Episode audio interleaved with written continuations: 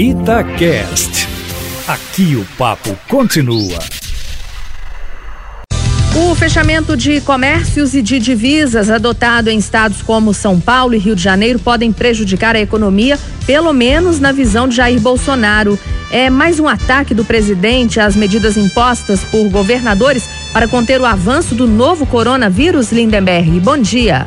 Bom dia, Aline. Bom dia, Eustáquio. Bom dia, Lindenberg. Essa disputa do presidente Jair Bolsonaro com os governadores, sobretudo com o paulista João Dória e o carioca Wilson Witzel, é mais um capítulo, Aline, dos muitos que ainda virão, desde que os dois romperam com o presidente e se lançaram candidatos à presidência da República. Não deixa de ser também uma retaliação política aos, digamos, dissidentes, já que os dois estiveram com Bolsonaro. Mas não é só isso, não. Os governadores do Nordeste também reclamam do presidente Bolsonaro, se sentindo, de alguma forma, discriminados. Não é possível, né, admissível, gente, essa disputa na hora em que o país precisa se unir e unir esforços para combater o coronavírus. Ora, os governadores têm, tanto quanto o presidente, a obrigação de estarem na linha de frente.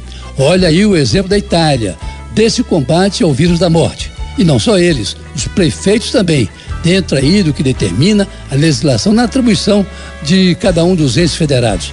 Na verdade, sem ferir a autonomia de cada um, todos precisam estar juntos, separando o que é a política partidária do combate comum ao coronavírus. Lindenberg, e a Embaixada da China no Brasil recusa o pedido de desculpas feito pelo deputado federal Eduardo Bolsonaro, que culpou o país asiático pela pandemia do novo coronavírus. Em uma postagem na internet, Lindenberg, o parlamentar diz que não teve a intenção de ofender. Pois é, Aline, olha só que hora que o deputado Eduardo Bolsonaro foi comprar uma briga, essa sim, ideológica, com o principal parceiro comercial do Brasil.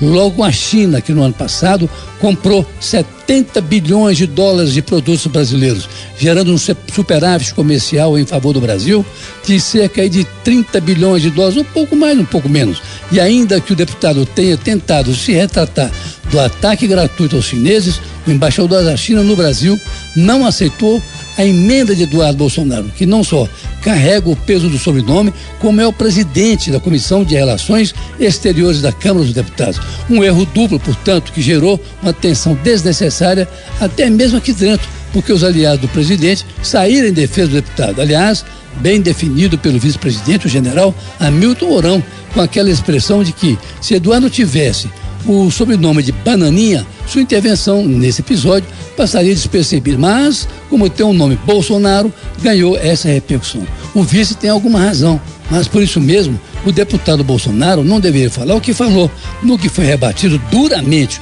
pelo embaixador chinês no Brasil, Yang Wanming, que ainda quer um pedido de desculpa de Eduardo Bolsonaro a respeito das escusas eh, pedidas tanto pelo presidente da Câmara, o deputado Rodrigo Maia, como o presidente em exercício do Senado, eh, o mineiro Antônio Anastasia.